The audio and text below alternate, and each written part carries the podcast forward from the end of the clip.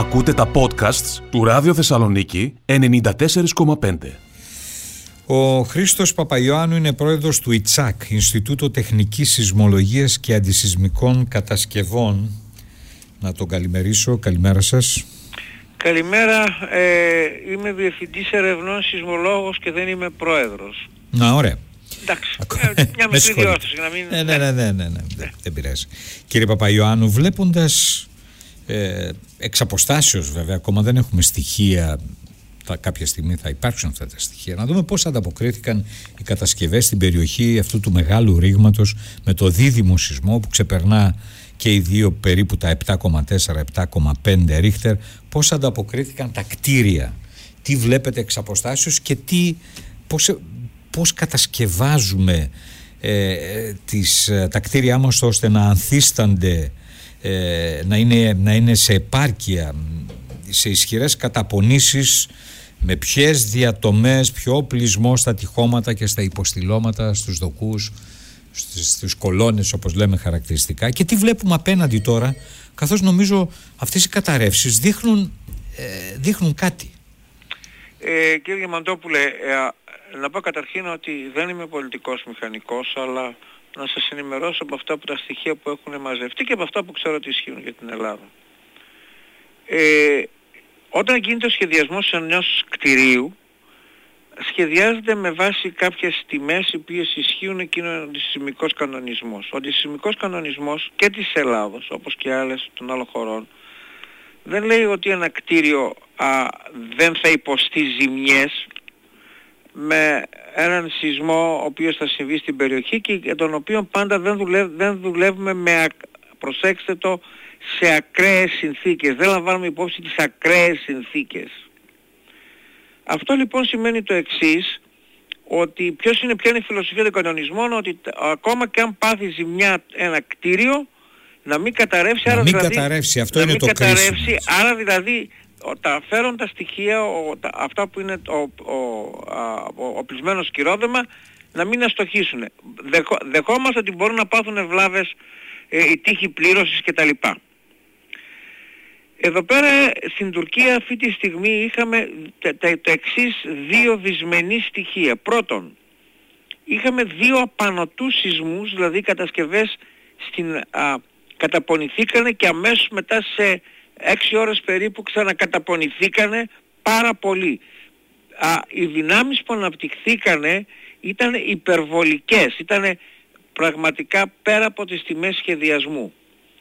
Α, γι' αυτό το, παρόλα αυτά βλέπ- βλέπετε όμως ότι μπορεί να έχουν καταρρεύσει μία-δύο πολυκατοικίες και δίπλα κάποιες άλλες να αντέχουν. Αυτή τη στιγμή όμως κανείς δεν μπορεί να πει αν δεν έχει πάει εκεί και να δει και να, και να μαζέψει πληροφορίες επί τόπου αν αυτές που αντέξανε είναι, α, εντάξει πιο καινούργιες φαίνεται να είναι, αλλά αυτές που καταρρεύσαν αν όντως είναι παλιές, με παλιό κανονισμό, χωρίς μέτρο προστασίας ε, και για να το πω και κάπως αλλιώς για την περιοχή, γιατί πολλά λέγονται πόσο πλούσιοι είναι οι εργολάβοι εκεί πέρα. Λοιπόν, το ουσιαστικό είναι λοιπόν ότι ε, Αυτό το διαπιστώνουμε αν ε, μια σπασμένη πλάκα ή ένα λυγισμένο, μια λυγισμένη κολόνα δούμε τα σίδερα μέσα και το τι οπλισμός, μιλάτε για οπλισμένο σκυρόδεμα, προφανώς εννοείται και το είδος του σκυροδέματος και το πόσο οι διατομές του σίδηρου είναι Ναι, κοιτάξτε, Για αυτό πά- το, πράγμα, αυτό το πράγμα αν δεν γίνει τώρα που θα πρέπει να γίνει για κάποια... δεν πρόκειται να γίνει, εγώ σας βεβαιώνω. Γιατί σε λίγο καιρό, σε 2, 3, 4 μέρες θα αρχίσουν να δουλεύουν τα γκέντρα για να μαζέψουν τα μπάζα. Γιατί η επιδημία της χολέρας είναι πρώτον πυλών όλης αυτής της περιοχής. Και όταν λέω αυ- όλης αυτής της περιοχής, το πρόβλημα το οποίο έχει αυτή τη στιγμή η Τουρκία, αλλά και μην ξεχνάμε και τη Συρία, έτσι. Γιατί το πρόβλημα είναι και στη Συρία. Και είναι Ίσως είναι μεγάλο.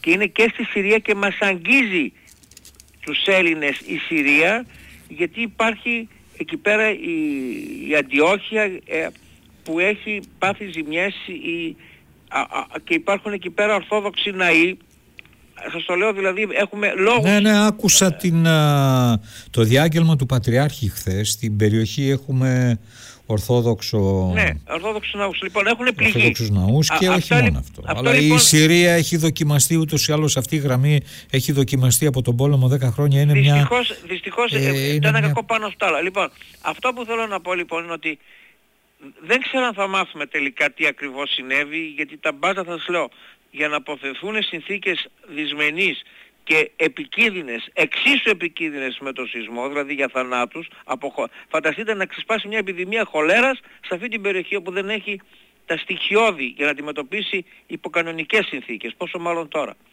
Άρα λοιπόν αυτό που ξέρουμε αυτή τη στιγμή, αυτό που βλέπουμε, τουλάχιστον μακροσκοπικά όπως το βλέπουμε, φαίνεται ότι αστοχούν κάποιες κατασκευές για τις οποίες έχουμε την ένδειξη ότι υποστήκανε τεράστιες δυνάμεις. Αναπτυχθήκανε τεράστιες δυνάμεις. Οι δυνάμεις που αναπτυχθήκαν ήταν πάνω από τις τιμές σχεδιασμού. Αυτό είναι σίγουρο. Δυστυχώς δεν μπορώ να αναφέρω το όνομα, αλλά μπορώ να σας πω ότι για, α, στον Καζιατέπ που είναι μια πόλη που έχει πληγεί και αυτή, μια ελληνική εταιρεία έκανε τη μελέτη του νοσοκομείου και δεν έχει υποστεί ζημιές. Δεν έχω την άδεια να δώσω το όνομά της από τους μελετητές. Γι' αυτό δεν το αναφέρω ναι, και ζητώ συγγνώμη. Ε, όχι κατασκευαστική, μελέτησε εννοείται. Μελέτησε, το, ναι. Το καινούριο νοσοκομείο του Γκαζιάννη. Ναι, ναι. Mm-hmm. Καλά, θα το δούμε στη συνέχεια. Και μάλιστα είναι Θεσσαλονικής. Θα το δούμε στη συνέχεια, ε, γιατί έχει και αυτό μεγάλο ενδιαφέρον. Ε, δηλαδή οι μηχανικοί μας, οι, οι πολεοδόμοι, αν δούνε τα συντρίμια καταλαβαίνουν. Ναι, κοιτάξτε, θα καταλάβουν αν τυχόν δουν ας πούμε, τα τσέρκια να είναι πολύ αραιά. Ποια είναι τα τσέρκια; Τα τσέρκια είναι αυτός ο οριζόντιος οπλισμός, τα λεπτά τα σιδεράκια που πρεπει να είναι για να, να συνδέουν τα σίδερα στις κολόνες μέσα. Ναι, ναι. Λοιπόν, αν δουν να μην υπάρχουν, είναι αραιά ή, ή αν τυχόν μπορούν να δουν την ποιότητα του μπετών. Αυτή, αυτή στο εργαστήριο το βλέπεις αυτό για είναι ορατό. ναι, ναι, ναι. Συνήθως, ναι. ναι. Αλλά σας λέω ότι... Ε, θα κτίζατε τιμές... εσείς 12 όροφες σε ένα ρήγμα το οποίο είχε δώσει πριν από 80 χρόνια; Έχουν, έχουν χτιστεί 50 όροφες στην Ιαπωνία. Ναι.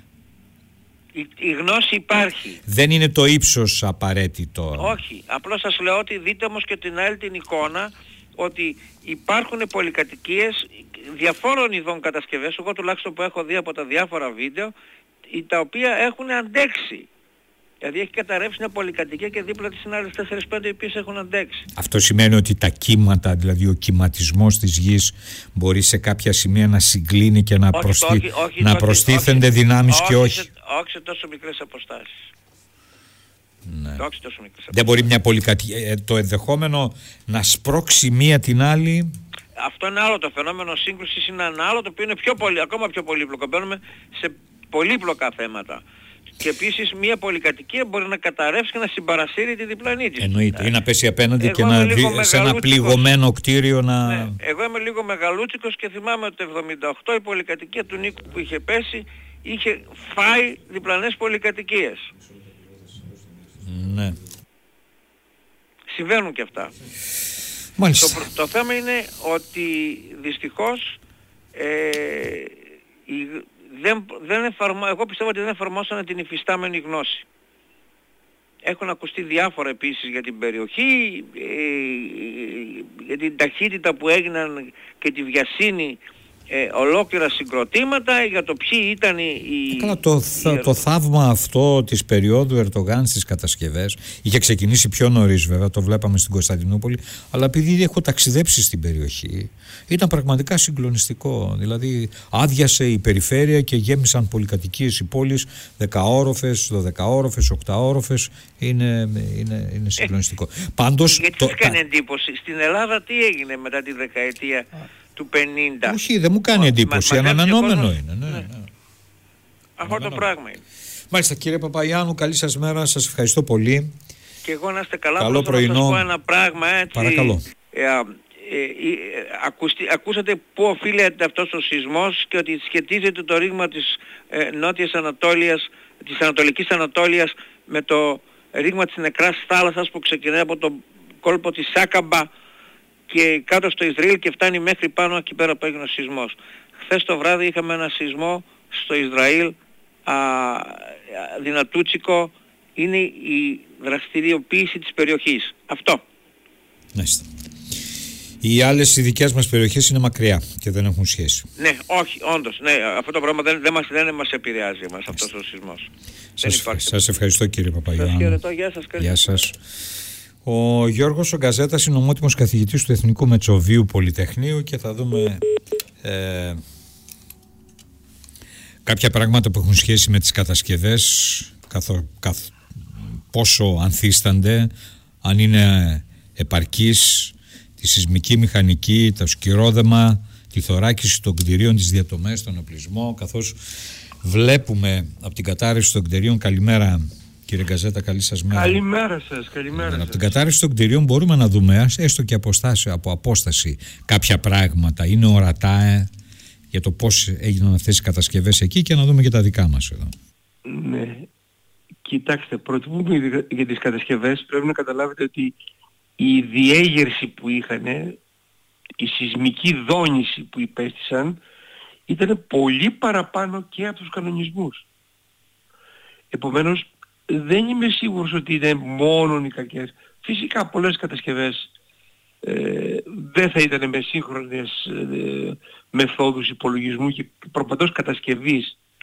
Αλλά πρέπει να καταλάβουμε ότι ξεπεράστηκε πολύ το επίπεδο των δυνάμεων τις οποίες απαιτούμε από ένα έργο.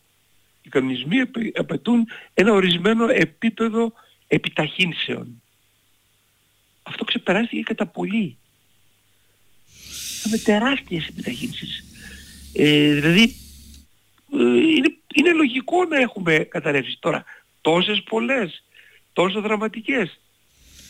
Φαίνεται ότι κάτι στην κουλτούρα των κατασκευών, του τρόπου κατασκευής, γιατί δεν νομίζω είναι θέμα ενός κακού ναι. κατασκευαστή. Ο σεισμός της Νικομίδιας του Ισμίτ του... Ναι, ναι.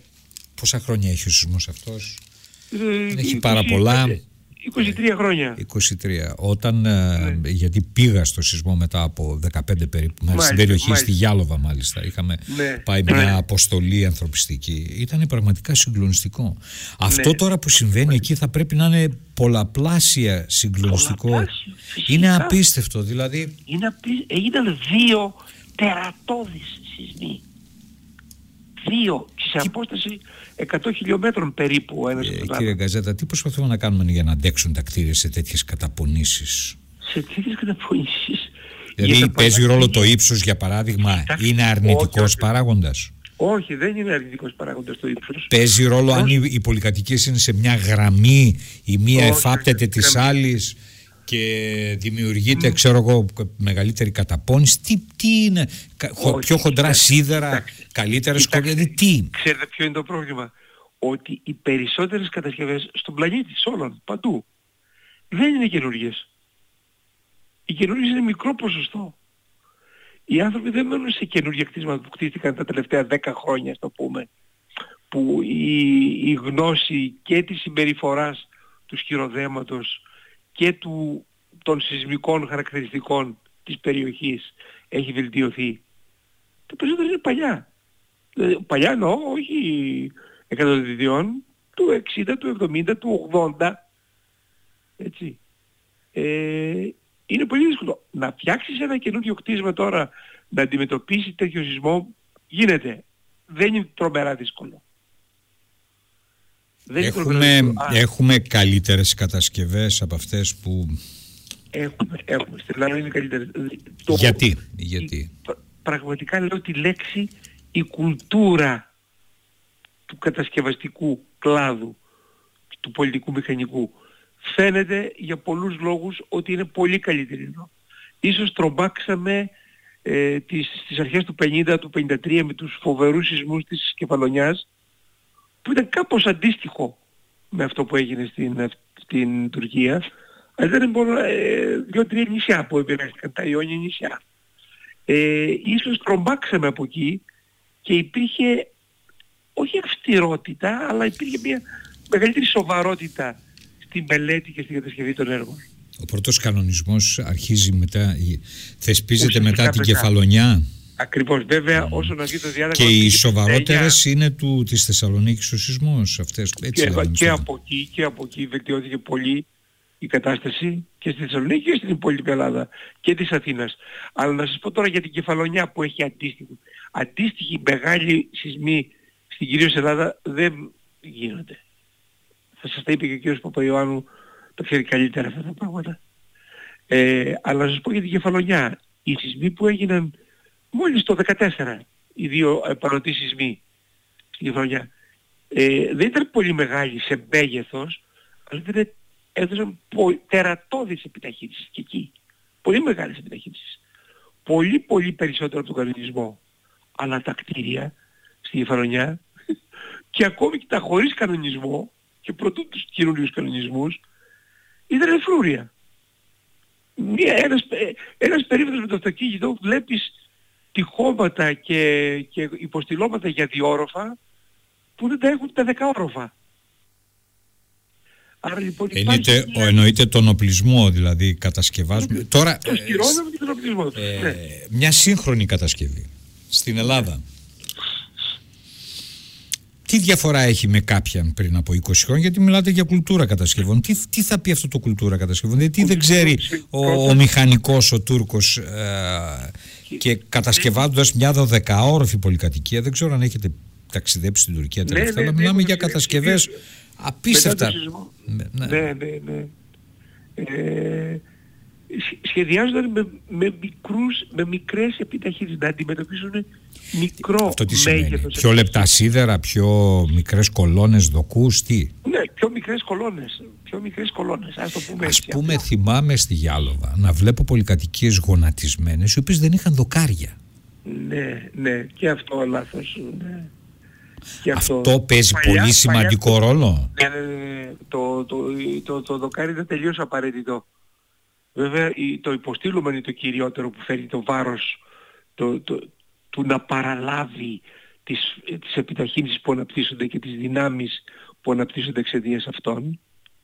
Έτσι. Ουσιαστικά τι είναι ο σεισμός; Είναι μετακίνηση στη βάση που δημιουργεί επιταχύνσεις στην ανοδομή, στο κτίριο, οι οποίες επιταχύνσεις δίνουν αδρανιακές δυνάμεις. Μάζα επί επιτάχυνση. Αυτό να ξέρετε. Μάζα είναι το βάρος του κτηρίου, έτσι απλοϊκά το λέω, επί την επιτάχυνσης. Αυτές οι δυνάμεις πρέπει να είσαι σε θέση να τις αντιμετωπίσεις.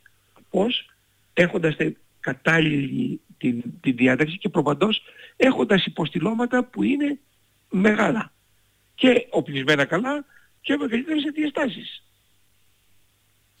Ναι. Τώρα, οι σίδηρο κατασκευές που βλέπουμε να κατασκευάζονται κτίρια πια και με δοκούς, δοκάρια δηλαδή όπως το λέμε σιδερένια, Ναι, ναι. εδώ έχουμε καλύτερη συμπεριφορά.